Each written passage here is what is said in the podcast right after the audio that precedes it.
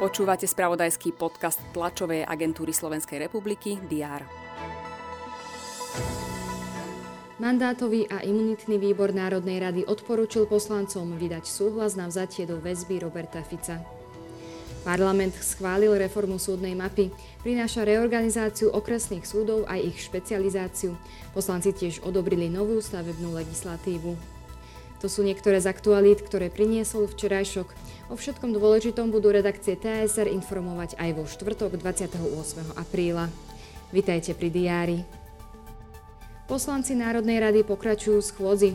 Parlament má rokovať o súhlase na vzatie Roberta Fica do väzby.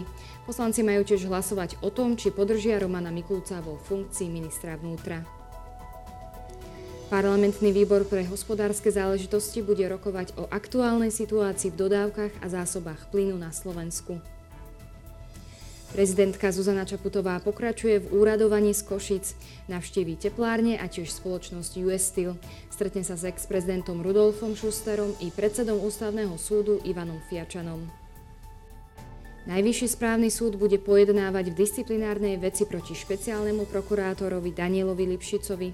Návrh na začatie konania podal generálny prokurátor Maroš Žilinka ešte v auguste minulého roka. Lipšic mal podľa neho postupovať v rozpore s princípom zdržanlivosti ako aj internými normami prokuratúry.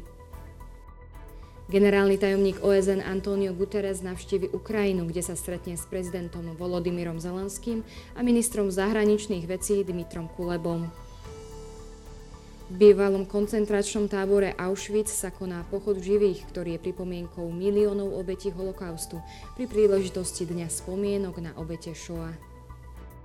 Generálny tajomník NATO Jens Stoltenberg sa stretne s predsedníčkou Európskeho parlamentu Robertou Mecolovou a lídrami frakcií v Európarlamente.